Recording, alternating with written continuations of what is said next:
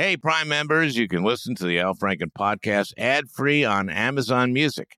Download the Amazon Music app today. This episode is brought in part to you by Audible, your go to destination for thrilling audio entertainment. Whether you're looking for a hair raising experience to enjoy while you're on the move or eager to dive into sinister and shocking tales, Audible has an exclusive collection of thrillers from best selling authors that will keep you on the edge of your seat like James Patterson's first audio only thriller, The Coldest Case. Experience stories like never before, where every chilling detail is brought to life by captivating sound design. Plus, as an Audible member, choose one title a month to make yours forever. And now, new members can try Audible free for 30 days. Just visit audible.com slash WonderyPod or text WonderyPod to 500 500. That's audible.com slash WonderyPod or text WonderyPod to 500 500.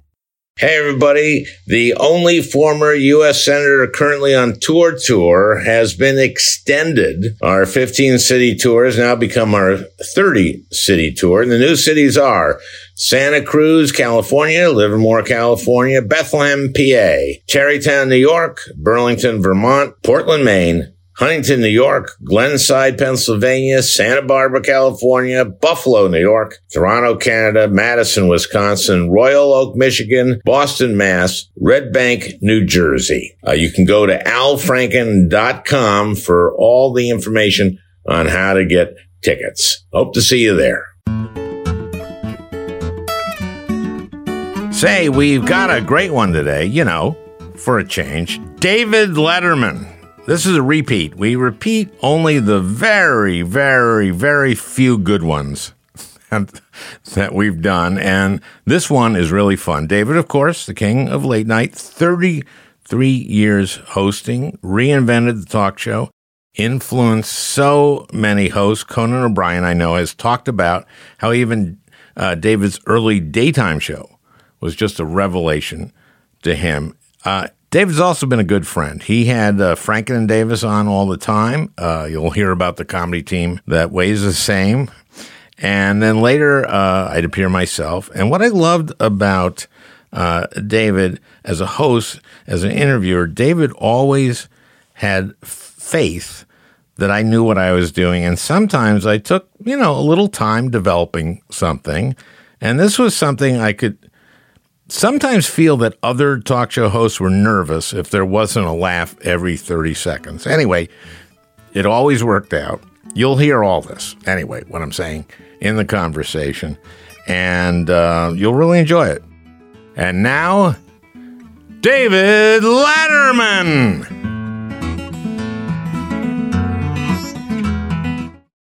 The best way to learn a language? Immersion living where the language is spoken and using it every day. But if that's not in the cards this year, you can still learn a language the second best way, and that's with Babbel. Babbel's quick 10-minute lessons are handcrafted by over 200 language experts to help you start speaking a new language in as little as 3 weeks. Babbel's convenient courses have helped me learn real-life conversation in German. For example, Let's say you wanted to order soup with your dinner. Die Suppe würde mir auch gefallen. That means the soup. that means that means I would also like the soup. And that way I get soup with dinner. Here's a special limited time deal for our listeners. Right now, get up to 60% off your Babbel subscription, but only for our listeners at babbel.com slash franken. Get up to 60% off at babbel.com slash franken, spelled B-A-B-B-E-L dot com slash franken. Rules and restrictions may apply. This episode is brought to you by Noom. Forget one-size-fits-all diets. With Noom, you get a personalized weight loss plan that's tailored to your lifestyle. No food is off limits.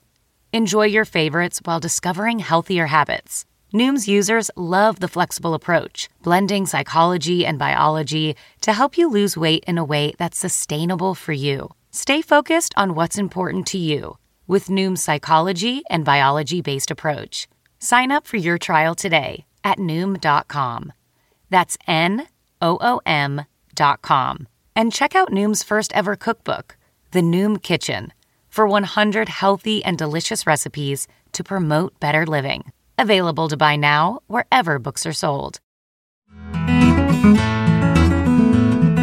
I remember a joke you told very early on, I think probably in one of your first or maybe the first Tonight Show appearance on Carson, where you talked about being a weatherman uh, in Mhm. in what Indianapolis, Indianapolis, yes, sir. WLWI, right? Channel 13. And and, and I believe the joke was about uh, something about uh, as weatherman, I was just one heartbeat away from being anchor. That was I just that that's the joke, right? Uh, yeah, I guess so. I don't, uh, but thank you. I'm- You don't remember that joke, huh?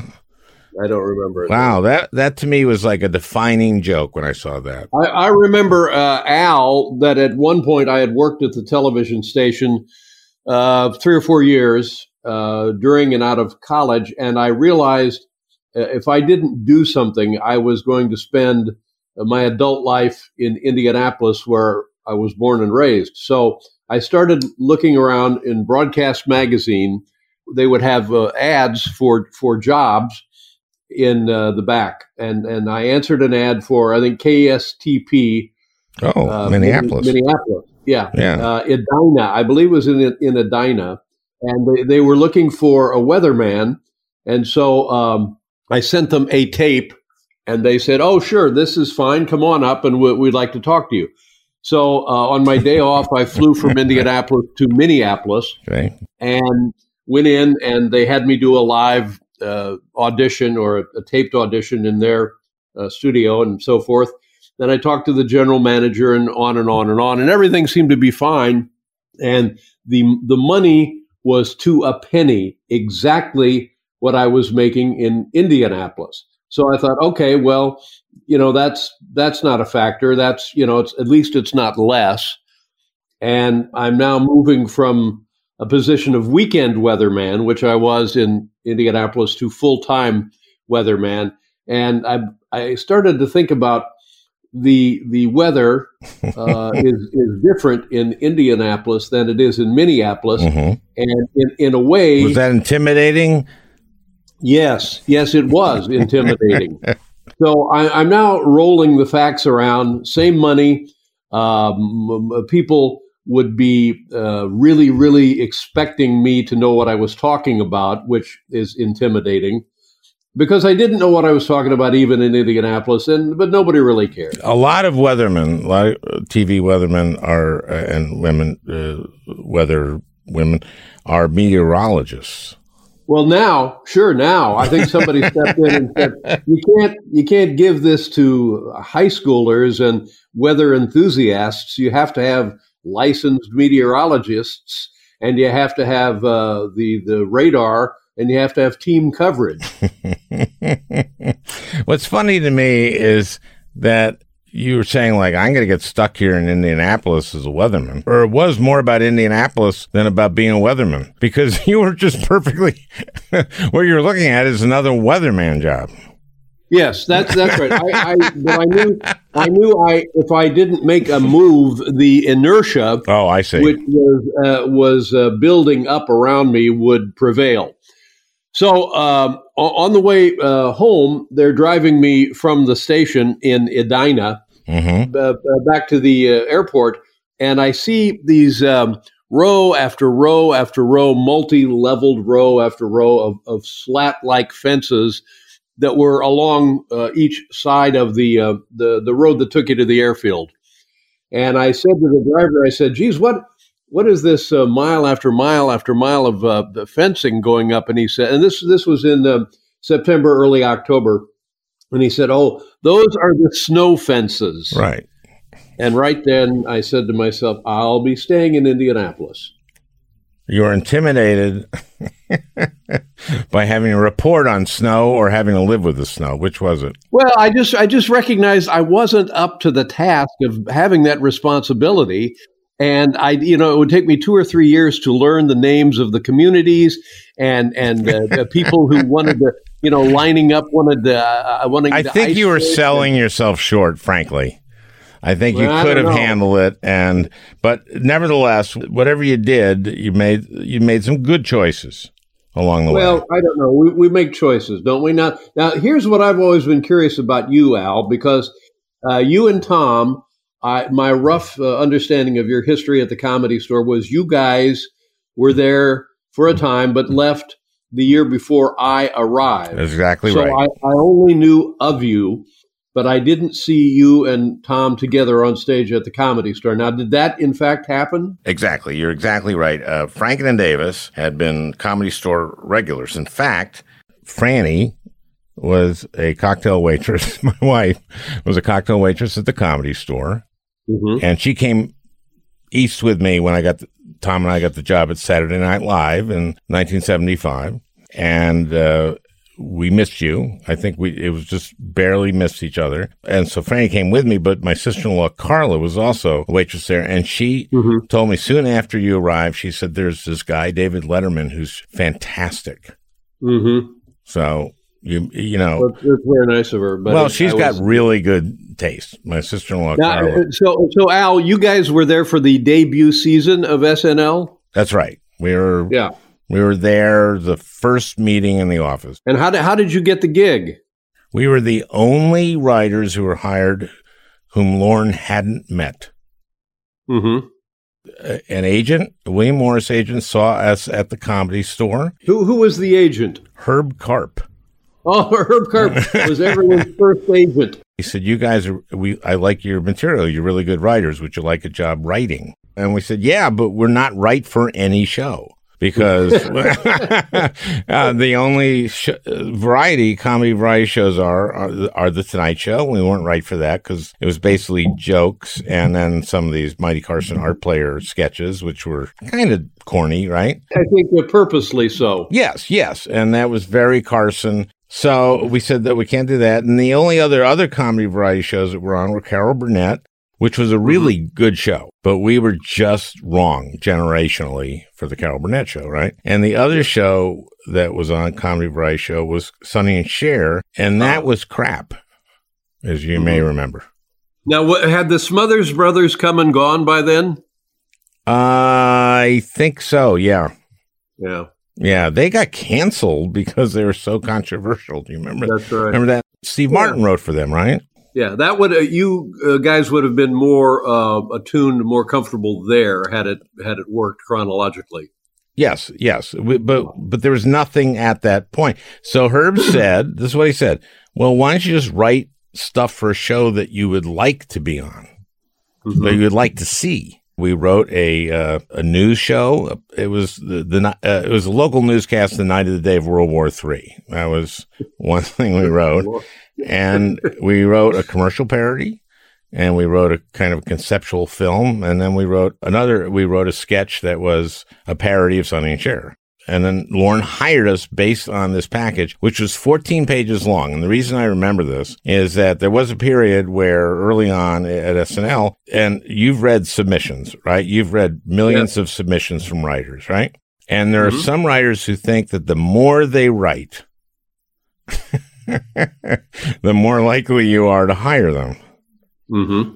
And how long does it take you to read a submission before you go yes or no? I mean, Well, I I, uh, I I share your uh, experience here because the longer it is, you uh, b- even before you take the title page off, you're fatigued, and I I could usually tell within a page if they subject oh God, submitted yes.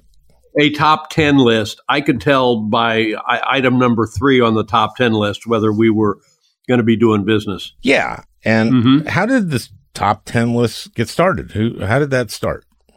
Well, I uh, years and years ago, I mean, it certainly wasn't a new idea. Every publication in, in the world would feature, you know, top 10 hamburger recipes, top 10 comfortable shoes, on and on and on. But getting back to you and, and SNL, so you. Well, we'll get back to the, okay. Uh, but Here's something else those weren't funny, the top 10 hamburger recipes. They were handy hamburger recipes. You had the, yeah, I mean, what was the formula? What worked on the top 10 list? What, I mean, Well, I think uh, I think it was uh, it would take something uh, of the news, uh, something of uh, common awareness in American culture, and it would be uh, top 10 things Dan Quayle did before he had breakfast. And then it would be like that. So that was the staple. And then, you know, we did them and did them and did them and did them to the point where nobody really wanted to do them anymore. And, and of course, the research said, oh, no, no, this is the one thing people like about the show. Oh. well, you had to keep doing them. We had to keep doing them. Yeah, and, and everybody just was sick of them by about the first year because that's, you know, one a night for 240 shows. Well, that's plenty. I remember you did one for me. Do you remember this? We have a, a business roundtable kind of event every year in Minnesota, and you did one for Oh, me. yes, I do remember that. Yeah. And it was yeah. the top 10 bad names of uh, corporations in Minnesota. And it was like second Best Buy and Whore Mel. yeah, big laughs around the uh, conference. Yeah, It, it was huge. They couldn't believe I got you, first of all. Yeah. But also, Mhm. it was they were like, there were 10 good jokes. Well, we we had a pretty good run, uh, and then like like everything else, you just kind of like, um, what about top ten tasty hamburger recipes? You know, you just you, Well, let me ask you this: Were there uh, you, how many on the staff? How many on the writing staff? Oh, must have been two three hundred. And did you assign like seventy to the top ten? No, I, I mean, uh, Every day, mhm, a topic would be selected. mhm. we, we would have three possibilities, uh, and and the the one we would choose would be um, Al Franken's top ten favorite shoes. Okay, and then they would go away, the writers, and then right before the show. We would get together, uh, the head writer and myself, and maybe one or two others, and we would uh, kind of uh, collate and just uh, pack together 10. And the, the problem that we always seemed to suffer was I assumed that the funniest one should be number one. You you want to have to stop the tape and hose down the audience after number one because people are laughing so hard as to now not seem human. And then the other theory was nobody ever hears number one because the drum roll and the uh, fanfare explosion from the band subsumes number one. That's wrong. So That's yeah. wrong. uh, number number one right. rarely rarely was the the funniest bunch, but it was uh, a a thorn in everyone's side. On on the other hand, sometimes likely could have been the funniest part of the entire week. You are you um uh, kind of famously, I think, uh, are tough on yourself in terms of you know uh, reviewing your own own work. I think. Hmm. Well, how many people in the world of comedy or show business who seem to be their own champion that you know? There are there are there are a number. There are a number, but I I mean, when, when you and Tom wanted to get something on SNL, did you walk into Lorne's office and say, uh, Lauren, I don't care what you're doing now. Listen to this. It's the funniest thing you'll ever hear. that's how we started every pitch.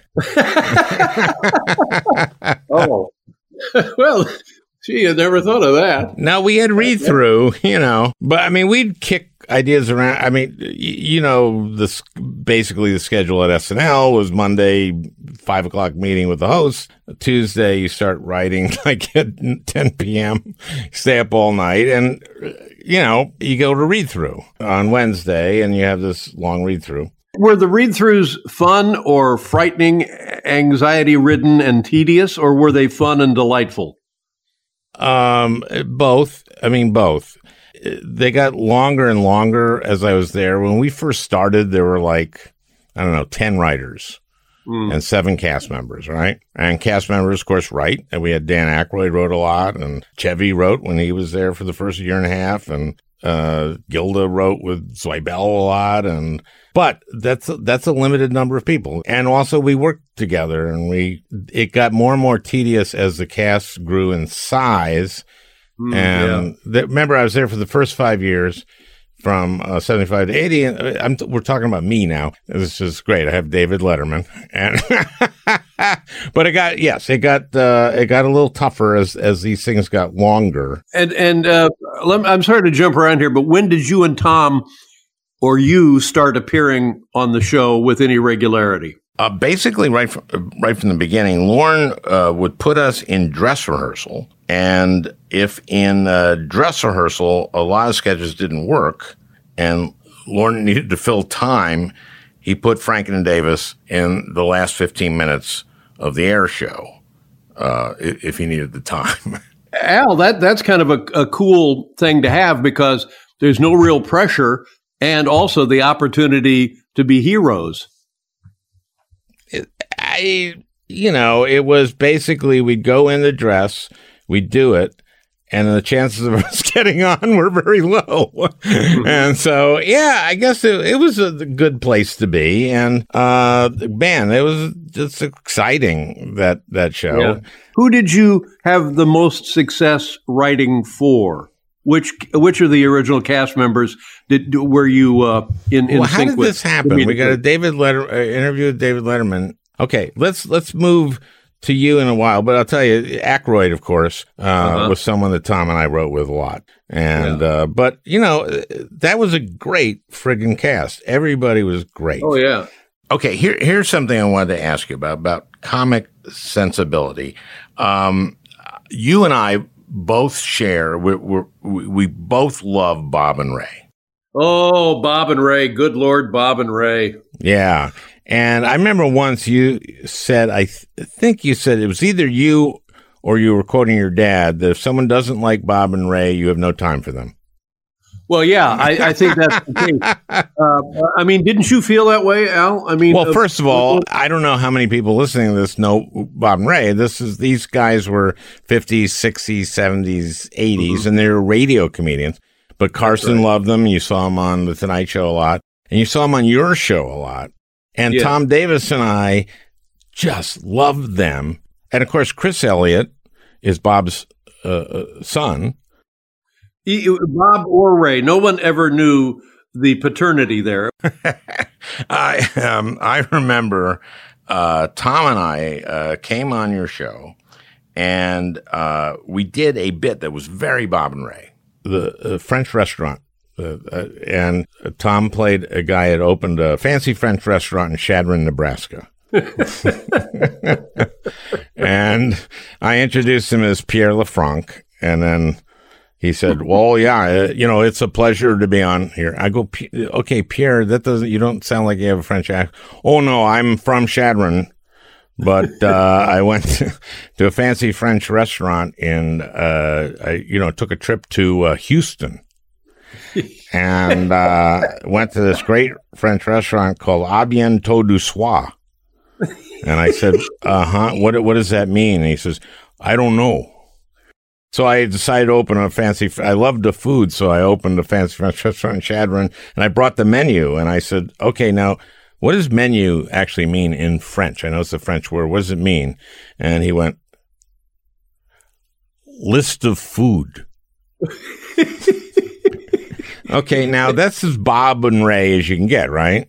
Yeah. Okay, yeah. so so about a week after we did this, there was a, a Letterman show Christmas party, and I see Bob is there, and I went up to him and I said, you know, Tom and I did this. Uh, oh, he said I saw that piece, and it was great. And I said, well, you know, it was really an homage to you guys, and he said to me, uh huh, you didn't say so.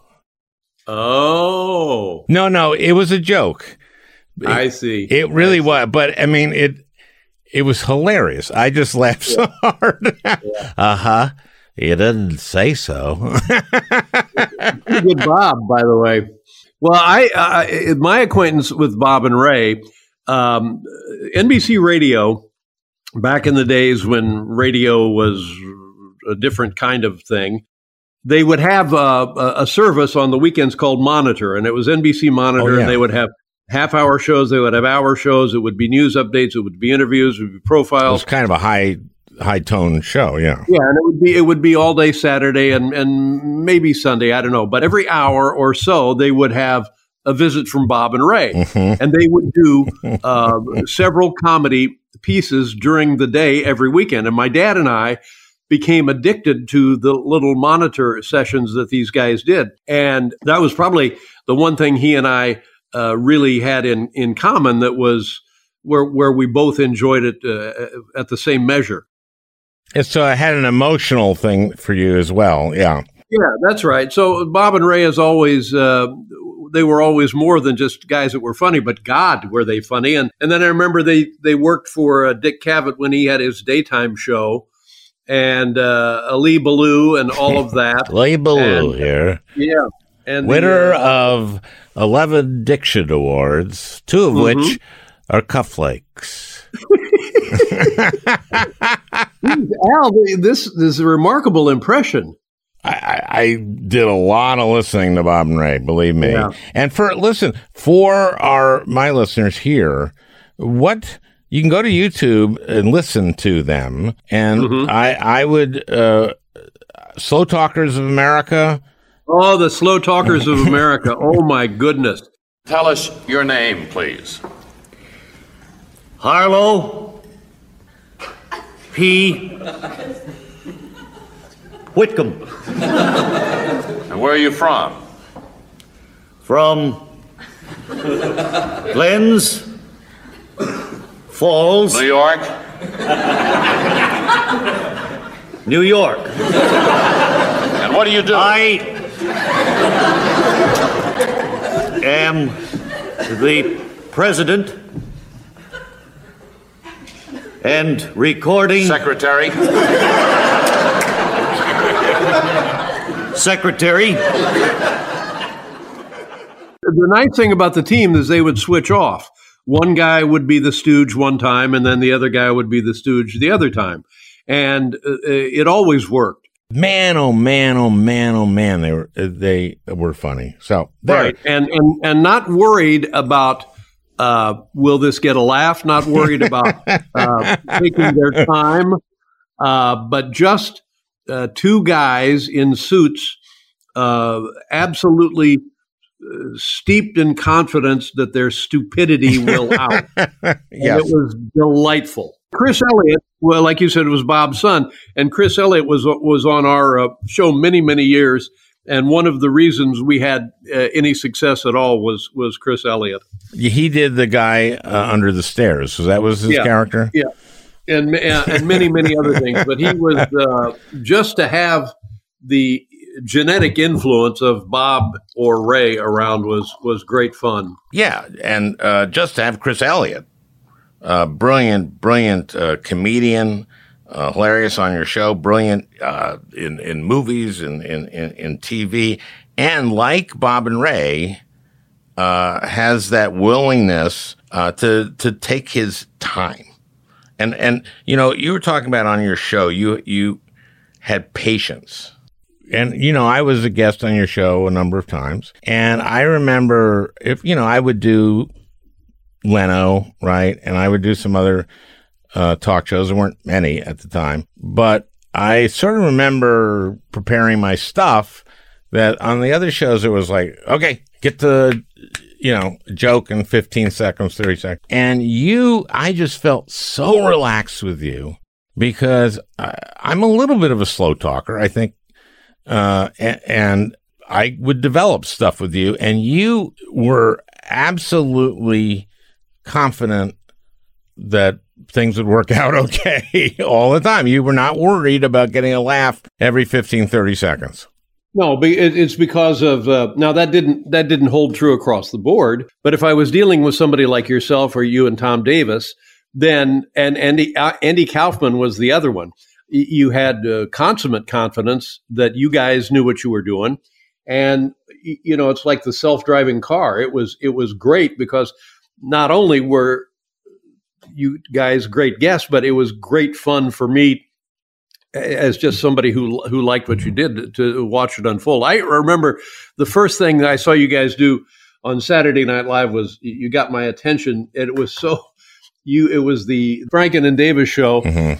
And um, the the voiceover uh, announcer, the legendary Don Pardo. Don Pardo, introduced it, and it it, it had uh, to uh, every outward trapping. Uh, like a big important uh, here here we, we got something there. Yeah. the Frank and the Davis show and, and one week it was sponsored by the Communist Party Working And for I- you in Africa. yeah. and I just thought these guys have nothing but guts, and I uh, that doubled me over. Yeah, and thanks for having us on. And it, you know, it's unusual for a comedy team to come on because the The comedy team that weighs the same. that it was that was one of the favorite things I've ever done. Tom, Tom and I came on your uh, on the show and we pitched. That's what we wanted to do. We want wanted to appear as the comedy team that weighs the same. Yeah. And Tom and I were within about eight pounds of each other. And so that we we worked very hard to get exactly the same weight.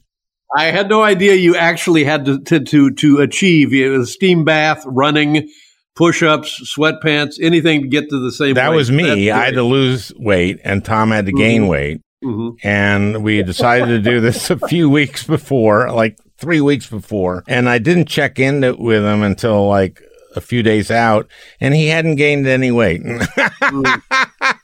Well, you go. and and he, you know, Tom was pretty slender, and he just went, "Well, how do you gain weight? I don't know how to gain weight." yeah. So And I go, well, eat you. eat waffles, eat, you know. and so, well, we got exactly exactly the same weight, and so we did a weigh in. We we wore robes, and underneath we had uh, speedos. Yeah. we did a weigh in. We weighed exactly the same, and you asked us if there are any funny stories from being the comedy team weighs the same. And well, uh, yeah, we just went to uh, a state fair, and you know the guy who guesses your weight. he saw us uh, coming, and he couldn't believe it. Wow. Yeah. that was that was uh, the kind of joke that you and I like. in a world which one would think there's room for all manner of comedy, would anybody do that or that kind of bit today? The comedy team that weighs the same, you're not going to see that anywhere now, are you? I don't know. I mean, there are a lot of people doing very conceptual comedy, so I'm I'm not sure about that. But you just don't see many teams. There was another joke in this where you go like, "Has any other comedy team weighed the same?" And I said, "Well, you know, Stiller and Meara claimed they weigh the same, but they never proved it." We're going to take a uh, short break. We're with David Letterman, and we'll be right back with David. Ready to pop the question? The jewelers at BlueNile.com have got sparkle down to a science with beautiful lab grown diamonds worthy of your most brilliant moments. Their lab grown diamonds are independently graded and guaranteed identical to natural diamonds, and they're ready to ship to your door. Go to BlueNile.com and use promo code AUDIO to get $50 off your purchase of $500 or more. That's code AUDIO at BlueNile.com for $50 off. BlueNile.com code AUDIO. Hey, I'm Ryan Reynolds. Recently, I asked Mint Mobile's legal team if big wireless companies are allowed to raise prices due to inflation. They said yes. And then when I asked if raising prices technically violates those onerous two year contracts, they said, What the f are you talking about, you insane Hollywood ass? F- So to recap, we're cutting the price of Mint Unlimited from $30 a month to just $15 a month. Give it a try at mintmobile.com slash switch. $45 upfront for three months plus taxes and fees. Promo rate for new customers for limited time. Unlimited more than 40 gigabytes per month. Slows. Full terms at mintmobile.com. We're back with David Letterman. Oh, I know. I, I wanted to ask you about uh, something. In uh, in 1985, uh, SNL had kind of an off year, and uh, I remember getting a call from the TV critic of the Philadelphia Inquirer, and and she said to me, "Why don't you guys do risky material like Letterman does?" Ah, And I said, well, you know, what, what are you talking about? What does Letterman do that you consider risky? And she said, well, the monkey cam. Uh, the monkey cam, yeah, yeah, yeah. And I just said, now the monkey cam for my listeners, you had a chimpanzee, you put, you put a, a TV camera attached to his head in a humane way. I mean, it was fine. And he came out on a tricycle and then he got off the tricycle and he climbed Mm-hmm. up on the lights and you would cut to his camera and then cut to the wide. Ladies and gentlemen, tonight, for the first time anywhere, the late night Monkey Cam mobile unit, Zippy. Paul, come here, Zippy.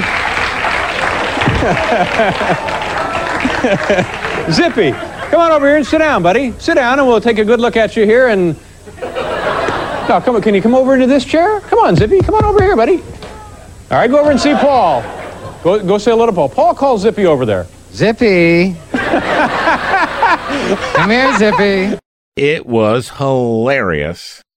Yeah, it was it was hilarious uh, the first time, but like everything else, we, we, you know did it a thousand times, and uh, It was funny the- every time. Well, it was funny until uh, Sandra Bernhard was a regular uh, guest on our show Yes. because she was uh, edgy and provocative and, and amusing, and uh, was- uh, so she was like she f- fit our guest requirement perfectly, and and uh, you know popular, and uh, she came out, and then we turned the, the monkey cam loose on her, and the monkey hopped up in her lap and bit her. And uh, Was that the last I've not- one? I've not been not been bitten by a monkey, but I don't want to be bitten by a monkey. And she reacted like a woman who had been bit by a monkey, and, and, and she hopped up and down and Oh. was shaking her hand and No. screaming. And now the monkey is terrified, and so we we have to get the monkey wrangler out there to subdue the monkey uh, in in a um, uh, humane way. And uh, I think that was the end of the monkey cam, but I think that might have been the end of the monkey. Do they? Uh, no, the monkey still works. Monkey had his own show at Fox for a while. okay. The, poor, the poor dear was uh, rightfully upset with us. well, anyway, I told this critic that's not risky. That's surefire. Yeah, that's right. And I'm explaining this to a TV critic. Yeah, I've just substantiated that. Yeah, Okay. you're you're exactly right. I'm I'm going to step out. I'll be right back. David, um, hmm. Uh, David has uh, stepped out for a moment. Um, uh, sure, he'll be right back uh, with with some explanation.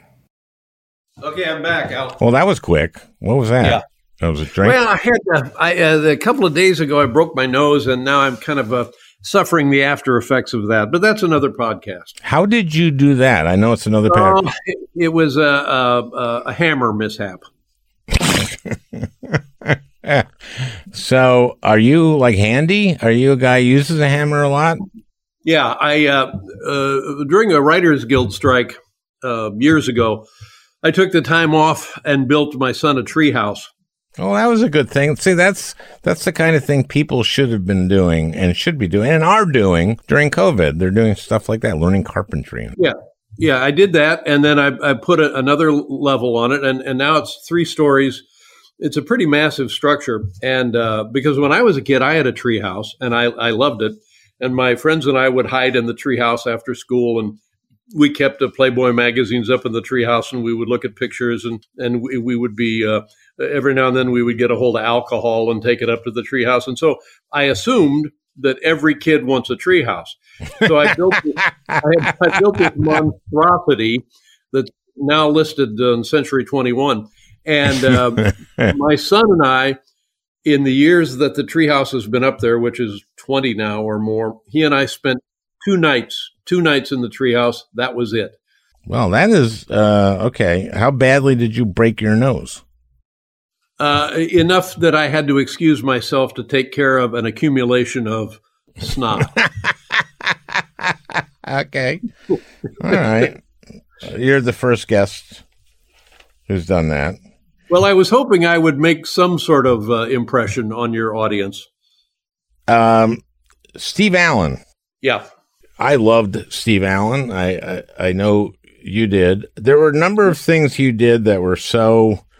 Um, I don't want to say you stole from Steve Allen. You didn't. You didn't. But No, we did. We absolutely stole. Um, but uh, but I, I I will say that as much as I love Johnny, when I was a kid watching Steve Allen, uh, there must have been something about what he was doing and the age I was watching that seemed to be just perfect.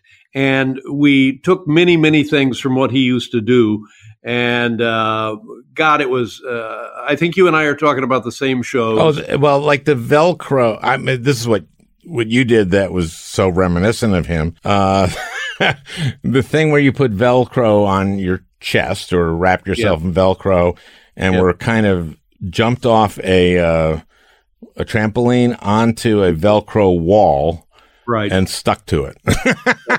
yeah, that's correct. Uh, and the fizzies too, right? Well, the the fizzies, the uh, uh, I th- I think Steve Allen was uh, it was dunked. I don't know I, something about tea. He was covered in tea bags, or did I? Anyway, he did something where he was immersed in a, uh container of water, and it was either tea. He made his own tea or something, and so from that. Uh, I was in a suit of fizzies, which I don't. I don't even know if people know what fizzies are now. I, I'm not sure I know what they are now. Well, it, it's onomatopoeia uh, or pia, I guess, uh, which is the fizzies are exactly what they sound like. You put them in water and they fizz, and they're flavored. Oh, they were flavored. That's it was right. a drink. It was like Yeah. a drink, fizzies. Oh wait, no, no. So I'm sorry. Alka Seltzer. Oh, what that's, right. Yes, it was That's Alka Seltzer. Okay. It was, yeah, it was an early. Uh, uh, we thought we had a medical breakthrough. Uh, so, so we had the tank of water and the suit of Alka Seltzer, and Steve O'Donnell, our head writer at the time, was going to try it out in rehearsal. And- I know and- Steve. and- yeah, very Brilliant. funny kid. Brilliant. Yeah.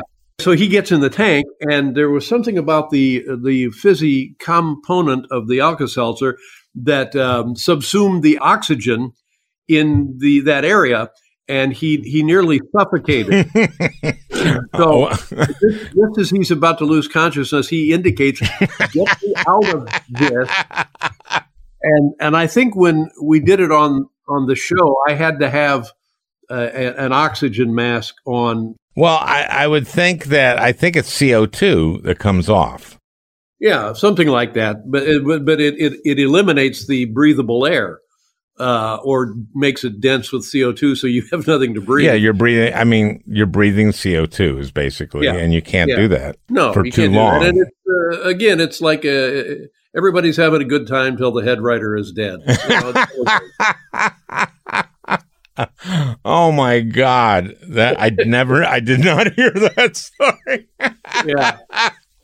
Oh my lord, that's funny. So speaking of writers, just Jim Downey. Let's talk about him.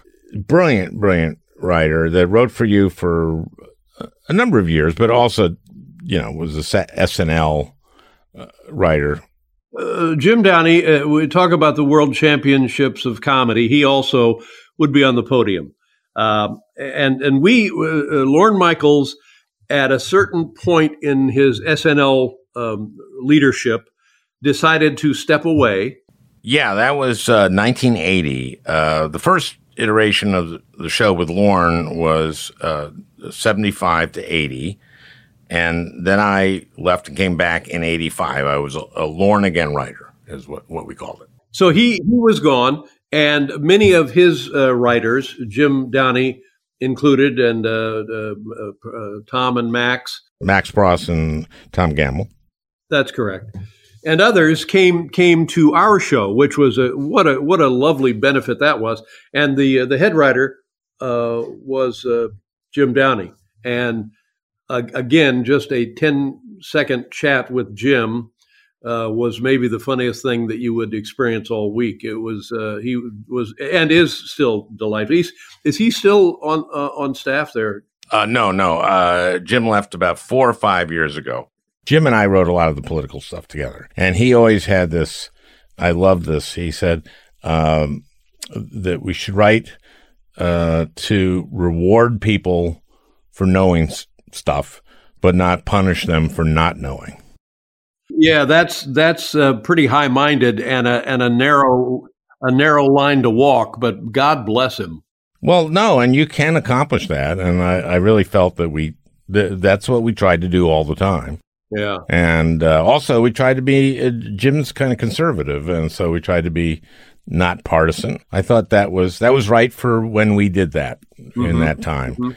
Jim wrote probably the sketch that got George W. Bush elected, uh, which was that debate, Uh-huh. uh, the Gore Bush debate, which unfortunately, you know, everybody knew Bush was challenged in terms of language and stuff like that. So you could make fun of that. And strategery, by the way, is Jim Right. Downey's invention. That was not something that Bush had actually said. Oh, that's fantastic. So he actually never uttered the word strategery. No, no, no. It was like, can you sum up, you know, your campaign in one word? It got to Will Ferrell and he went strategery. and then to, uh, I, I guess it was D- Darrell, uh, Hammond was lockbox. And the, unfortunately, everybody knew kind of the caricature, at least of W, which was kind of challenged in terms of language and stuff, a little, little thick, but not the kind of superciliousness of Gore. And I love Gore. I, I really do. And he's a hero to me and on climate and on so many things, so many things. But I, I really believe that the whatever that was 500 and some votes in Florida, that, that debate. I mean, there are a lot of things. Anytime it's that close, there's a lot of things. But I do think Downey handed that election uh, to George W. Bush with Uh, that I sketch. mean, you, you, you reference close elections. You yourself uh, are the veteran of that war. Yeah, I, I won by 312 votes out of uh, 2.9 million, and it was a long process, uh, w- which is why I I knew all along that the outcomes in, in, in Georgia and Arizona just they just weren't going to change, and you know why we went through what we went through was just uh, so ridiculous and and uh, sad, really. And and you know we I know you care a lot about politics and uh, and well you care about our country and you care about democracy. Yes, and and and, and but I, I, that focus has been fine tuned thanks to my friendship with you. I'm not sure you can tune a focus, but nonetheless, you know what I'm saying. I think you can. I think that was Okay. close to being something people say in English. I remember coming on your show and making the distinction between you and me, saying I'm a satirist and you're a clown. I'm a, cl- Clown. Yes, and it I I hear that and think of that, and it still makes me laugh. Now, uh, if we can just jump back to to uh, uh, Jim Downey. When he was the head writer, he was in charge of hiring people to write on the show. And there was a fellow from Chicago who later went on to uh, be a mainstay on The Simpsons, which which many people from SNL and from our show would do. He would send in those days postcards to Jim with jokes on them, uh, hoping to be hired as a writer. So Jim liked him well enough. You probably know the man's name. It escapes me at this. Swartzwelder? Yes, sir. That's him. And uh, Yeah, John he- Schwartzwell. he, he invited him to come to New York City for an interview. So after the show, uh, Jim and uh, the Mr. Schwartzfelder uh, come into my Swartzwelder. Swartzwelder. Oh, I'm thinking of a different guy then.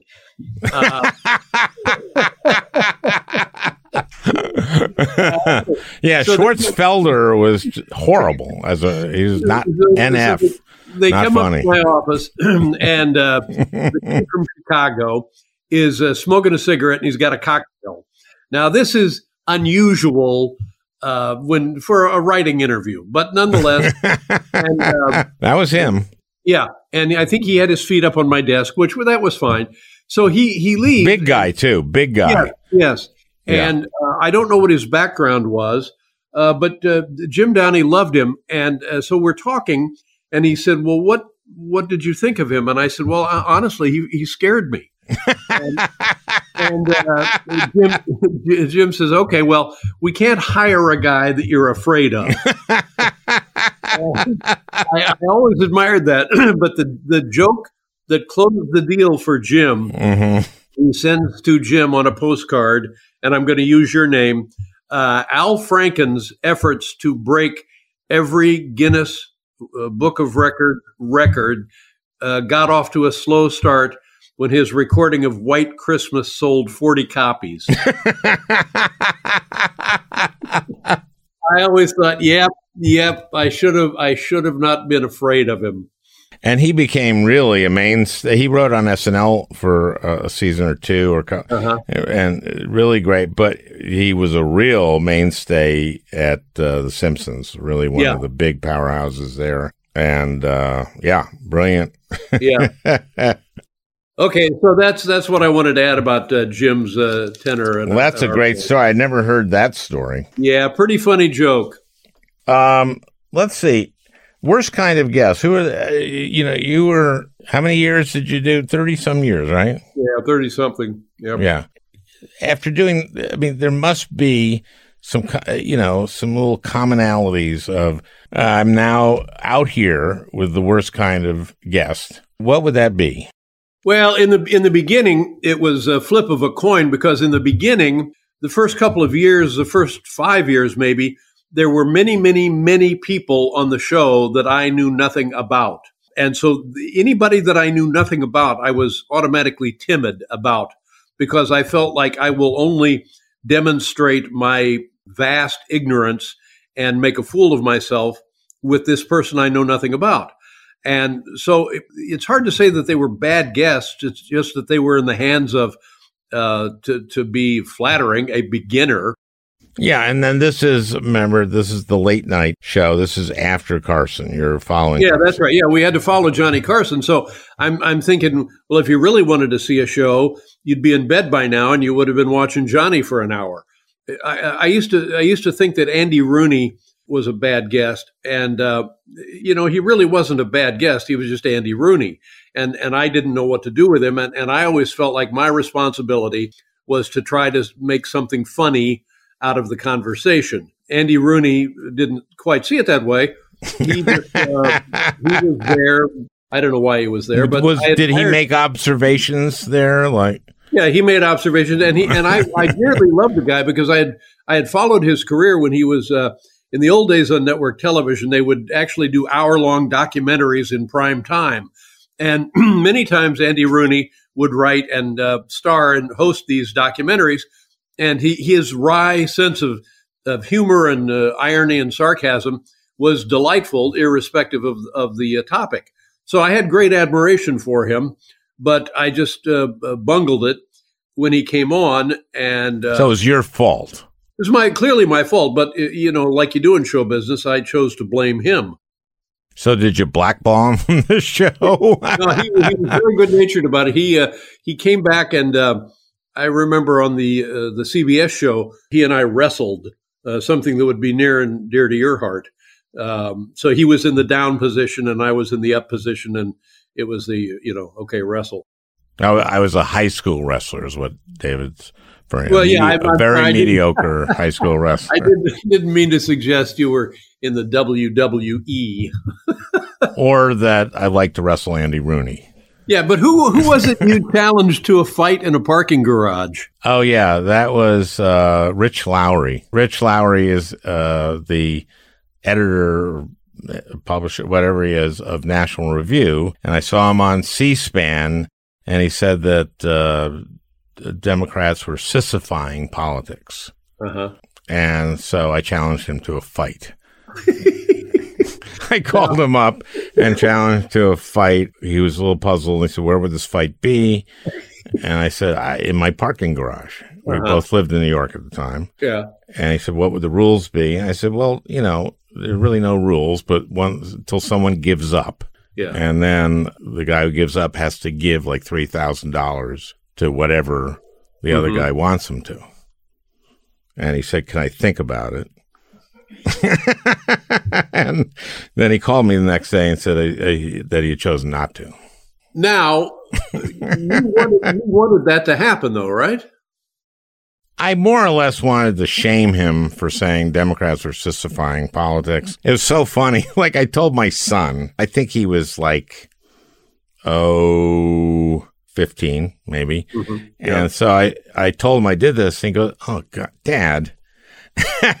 and, uh, you know, he said, What if he said yeah? And I said, I, I'd beat him. You know, I was a wrestler, you know, I, I could beat up Rich Lowry. And sure. so we're watching uh, MacNeil Lehrer. Jim Lehrer is doing one of a segment with Rich Lowry. And so I went, Joe, Joe, Joe, there's the guy I was going to, you know, fight.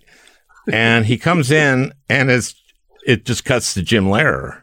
And he goes like, he goes like, Dad, he's like seventy years old.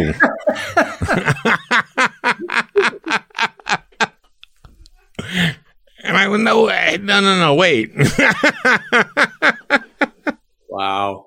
Now, now the, the the way that would have happened, the two of you would have fought. You would have uh, dominated and then the two of you would have become best friends for the effort. We've actually became good friends. I said, okay, let's go to lunch. Mm-hmm.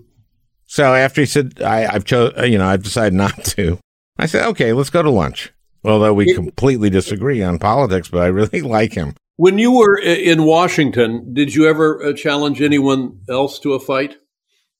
No, I That's felt that was inappropriate for a senator. Oh, I don't know.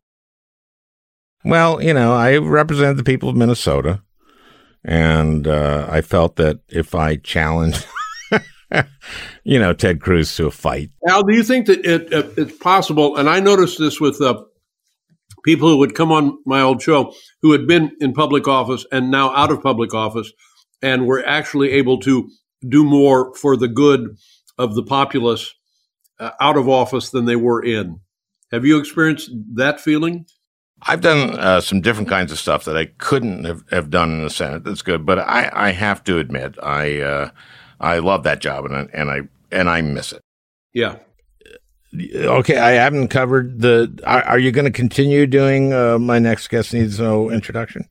Yes, yes. Uh, uh, it's been a lovely experience for me. Uh, I can't speak for the viewers, but it's uh, it's been great. It's been great fun, and it's. Um, I enjoy, really enjoy the show. So there. Thank you, Al. It's it's fun because you get a chance to w- w- when with the old show the interviews were like you do five minutes, you do four minutes, and, and then I would always run long about five minutes, and that that would be it. But but here I can I can just talk all day, and uh, when that happens, you at least for me, you you learn things from these people, and every person that I've talked to in this uh, brief run of shows have been people from from whom I have learned things about life and uh, their experience, and I find that invaluable. And and uh, I, I keep thinking back to when I was in college, and everybody has an experience like this. That there was a person, maybe two people, in the four year experience, or in my case, depending on who you believe, five years. That, that they said something or did something that, that stayed with you and affected the rest of your life.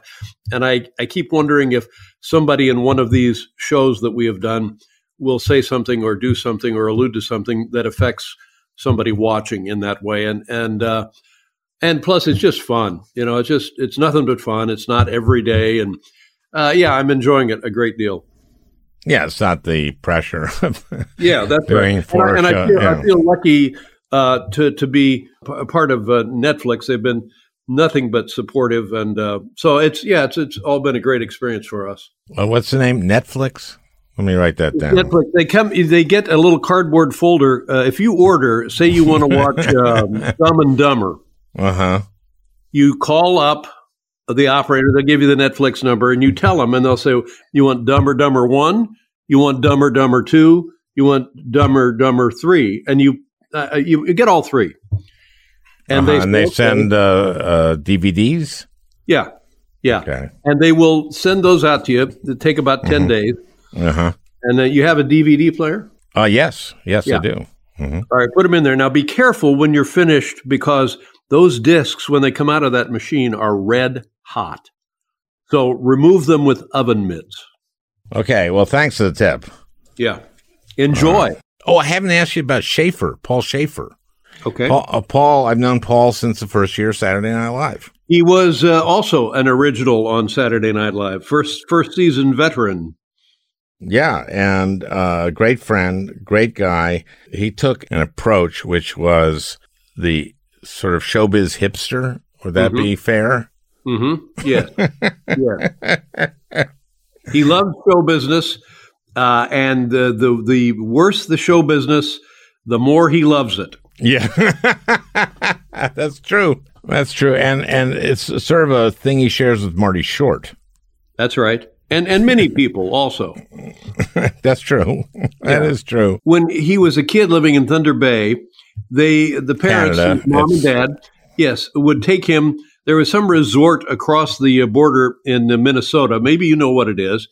And they would they would see you know uh, big you know big musical acts uh, and big comedic acts from uh, Los Angeles, and then uh, I think they would also take him to to Las Vegas when he was a kid. So he was uh, steeped in this particular uh, kind of show business early on, and I think that was the formative times for him, and it stayed with him. And a brilliant musician, and of course, a, a genius, just a genius. And uh, you know, for like 28 years, he was the musical director for the uh, uh, Rock and Roll Hall of Fame Orchestra.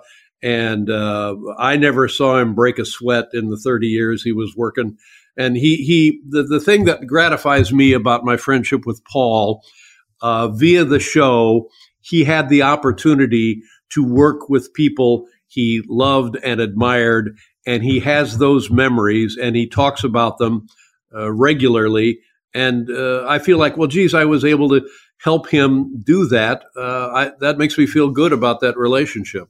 Oh my God, he worked with so many iconic, Everybody. iconic uh, uh, musicians that came on your show, and very often uh, he would arrange something where where the your band would play with them and yeah. or or people from the band, and it was uh, amazing. He, has great stories about uh, one of his favorites was working with James Brown, oh. and he he talks uh, at length and lovingly about the having uh, James on the show and w- what that was, and you know things that uh, James Brown said to him, and that's just great, you know. Uh, and and he's he's a guy who collects stories, and the fact yes. that he's got his own uh, encyclopedia of stories uh, makes it even better. Yeah, and and I just mentioned Marty Short, also Canadian. So we're talking a lot about yeah, funny Short, Canadians. Yeah, yeah, yep. He's kind of like one of your go-to guests that it's always an event when he when he's on. He was great. It, it was great and is great. And uh, a, a, lot of people and and uh, would would would come on and uh, okay, I, I, I can only be here seven minutes, and I can only be there a minute before showtime, and then I have to leave, and don't touch me, and don't let Dave talk. And Marty Short would come in, and Steve Martin was the same way, and they would come in and they would go over with the writers what they wanted to do, and then they would write it up, and then they would rehearse it, and then they would come in and perform it, and they re- they really committed to being uh, a guest on my show. They they all they needed to do was sit down in the chair, but they went beyond that, and uh, people loved them. You know, people like that that would do it. And there were quite a few: Bill Murray and Tom Hanks and uh, uh, Steve Martin and, and, Marty and. Well, Steve and Marty have a, a, a two man show. I mean, COVID has put. Uh, you know, they can't do it now, but they were touring with the show. Brilliant, brilliant show. But the thing is, the work ethic, both of them, but Steve, it's crazy. Yes. And I think he um, to invoke the word genius is limiting what he has accomplished with his career. The fact that he has sustained his output and his uh, work and performance at such a, a high level his entire career uh, I think puts him in a the, the, upper echelons of genius is what I was trying to no, say. and and you know I saw their show twice, and I saw it toward the beginning of the run that they were doing, and then I saw it maybe I don't know a year and a half later. Uh, it had evolved, and you could tell. You know, I mean, it it just I loved it the first time, but uh, somehow it got even funnier, which is hard to do. Uh, but I saw, oh my god he just works this every night. The combination is great. You know, um, Marty and, and Steve, they, they really complement one another. And uh, uh, I saw it once. I was part of it once and just dumbstruck at what, what they did. And the night that I did the show, uh, I, I, get to uh, San Antonio and it's 190 degrees and I'm walking around San Antonio looking at the uh, Alamo and I go into the theater and it's about 330 and uh, there's Marty and there's Steve on stage. And you walk out of the blistering heat into the theater, and um, uh, Marty comes up to me and he says, uh, "I think I think Steve may be a little anxious today." And I said, "Oh, good lord, why?" And he said, "Well, um, I don't know why, but he has the hiccups, and they won't go away." And he said, "It, it has only happened to him a couple of times in his life, and it's an, a manifestation of some sort of anxiety." And I said, Oh, Jesus. So then I go over and I say hi to Steve, and sure enough, it's and and you think of every now and then you read about a kid in New Zealand who's had hiccups for 30 years and you think, oh God, Oh. is this, are we on the beginning of this? So we, we do the rehearsal and Steve excuses himself and goes back to the hotel. And, and I'm thinking, oh my God. And then I've also heard that this is sometimes happens just before a stroke. So now I'm anxious. And so Marty keeps coming in with updates about Steve. And uh, so at showtime, Steve comes back. Oh, thank God. He took a nap and the, the hiccups dissipated. if you read Steve's book, Born Standing Up, you kind of get the sense that Steve is complicated. Uh, but I, you know, I, uh, of course, everything comes back to me. And I read the book and I thought, Jesus, I would just get on stage at the comedy store for five minutes, try out one joke, and then get my two free drinks and go home. Steve, Steve knew and, and was writing and was doing. And I thought, holy God, if I'd known it was that difficult, I never would have left Indianapolis. I'd be in Minneapolis now in Edina doing the weather. I know, but you worked extremely hard. Uh, No, I didn't. yes, No. you did. I mean, this is the hardest I've worked in years. uh, y- you don't have a, uh, a late night show, and I know that uh, you probably regret what you did to your family. but Harry turned out pretty good, huh? Harry's uh, fine. Harry, um, much to my surprise, is is quite fond of the academic pursuit. Oh, good. Which, which, yeah, which I never was. So I'm very, very pleased about that. Well, yes, you you uh, that wasn't your your thing, as the kids say. No, not my thing. Not your Not my thing. But uh, you did okay. You did okay. And I'm looking forward to the next season. What, are you guys? Are you just not going to tape any of these until COVID's over? Or We did four the last time around. We did two, and then the uh, the, the virus started to spread, so we shut down. And then there were we found ways to uh, safely do the remaining two in that little pod of shows.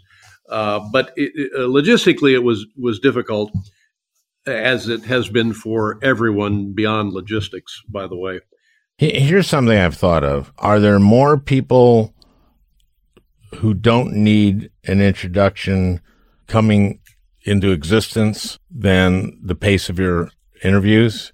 Because that's a good question. That's- that's a good question. is that a question you've asked yourself? Well, we're constantly in touch with the Bureau of Weights and Measures. And they told us that there are now about 40 people left who actually don't need an introduction. That's about 40. Uh, you know, you never know what's going to happen, but uh, right around 40 is the number they have. Oh, that, that that's enough. And then by the time you get through them, there'll be some others. Well, you don't know. I mean, it, the number goes up if you count the royal family. Uh, but I, I don't like to put them. I think that throws the index off. Wow, that would be a good interview, though. The Queen, Really? the Queen. Well, yeah, the Queen. I'll take all of the Queen we can get, for God's sakes. Yes. I know what I wanted to ask you.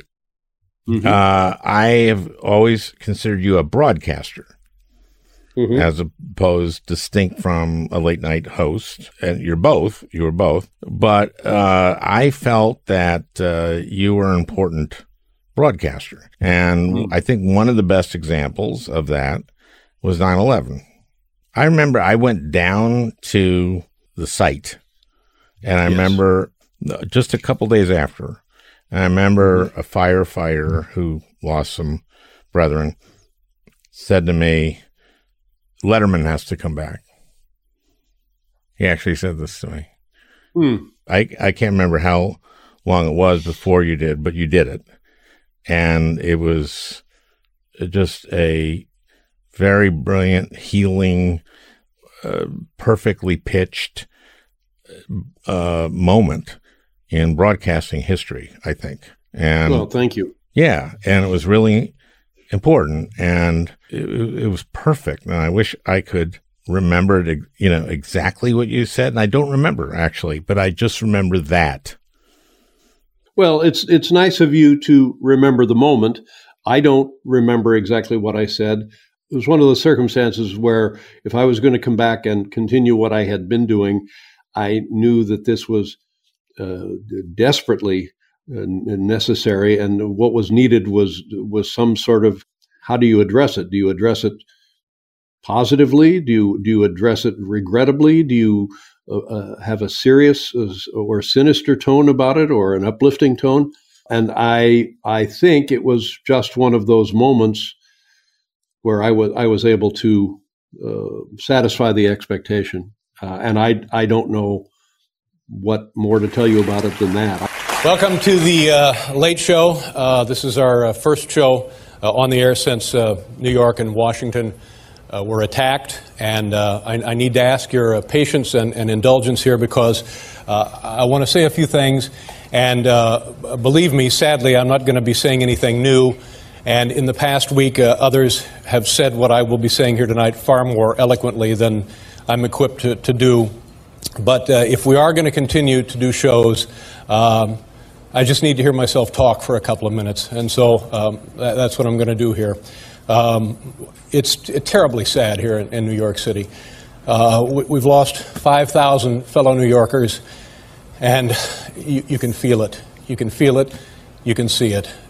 It's terribly sad. Terribly, terribly sad. Uh, I, I, think we went back on the air the Monday after the the Tuesday attack. You know, Howard Stern, by the way, was on the air through the whole thing, and uh, he sent me. I asked him to send me the tapes of that day, and it's it's fascinating because in the beginning, it's it's Howard Stern uh, doing his Howard Stern show, and oh, something's happened downtown, and then there was a half an hour of speculating uh, what had happened downtown, and then you, you, have the whole history of it there on his show. And I'm surprised somebody hasn't, and maybe somebody has taken it and used that as the core of a, a, a documentary. Uh, but I, I, I, always thought that, and I didn't know this and didn't even think about this till years and, and years later. And he was nice enough to send me the whole show, and uh, I mean, th- there's a perspective that is was a living, breathing account of of that day, uh, and I think that would make a fascinating show.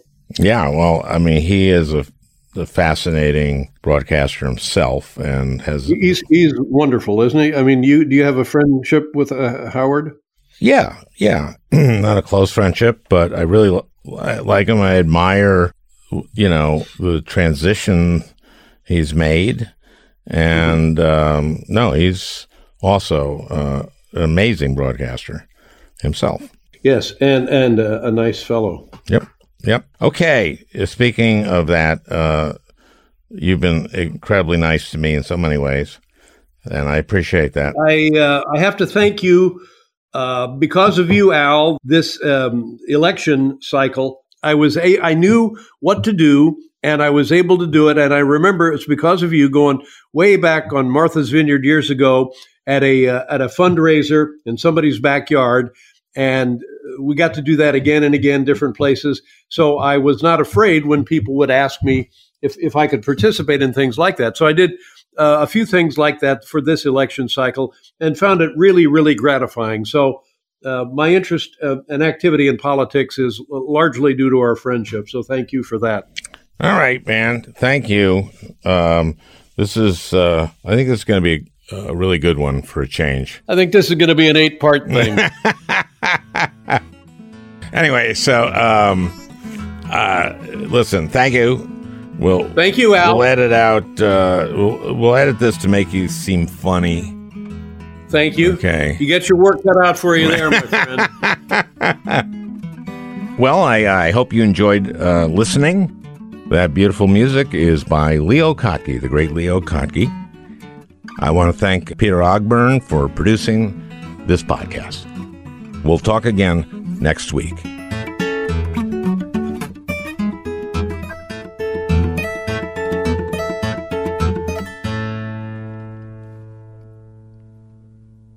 Hey, Prime members, you can listen to the Al Franken podcast ad free on Amazon Music. Download the Amazon Music app today. Or you can listen ad free with Wondery Plus in Apple Podcasts. Before you go, tell us about yourself by completing a short survey at wondery.com/slash survey. The early 2000s was a wild time for reality TV. There seemed to be an endless supply of shows that delivered entertainment for us, but trauma for children. I'm Misha Brown, the host of Wondery's podcast, The Big Flop. Each week on The Big Flop, comedians join me to chronicle the biggest pop culture fails of all time and try to answer the age old question who thought this was a good idea? we recently looked behind the scenes of what was really going on at Abby Lee Miller's dance studio. Abby's biggest misstep wasn't screaming nonsensical catchphrases or throwing chairs on television, but instead, she was choreographing financial fraud in plain sight. Join me to break down all the wild details of Abby Lee Miller's story. Follow The Big Flop on the Wondery app or wherever you get your podcasts. You can listen to The Big Flop early and ad-free right now by joining Wondery Plus. Once upon a beat. Remember those stories and fables that would capture your imagination and you couldn't wait to see how they would unfold? And now, when you read them as an adult, you think some of these old tales could use a fresh spin. We have a perfect podcast to bring you the stories you remember, remix, and reimagine for the kids in your life today. Join me, DJ Few, and my trusty turntable, Baby Scratch, as we spin up new tales in the New Kids and Family podcast, Once Upon a Beat. Wondery and Tinkercast are bringing you a jam packed, music filled weekly party where hip hop and fables meet. It's Once Upon a Beat. Follow Once Upon a Beat on the Wondery app or wherever you get your podcasts. You can listen to Once Upon a Beat early and ad free right now by joining Wondery Plus in the Wondery app or Wondery Kids Plus in Apple Podcasts. Once Upon a Beat.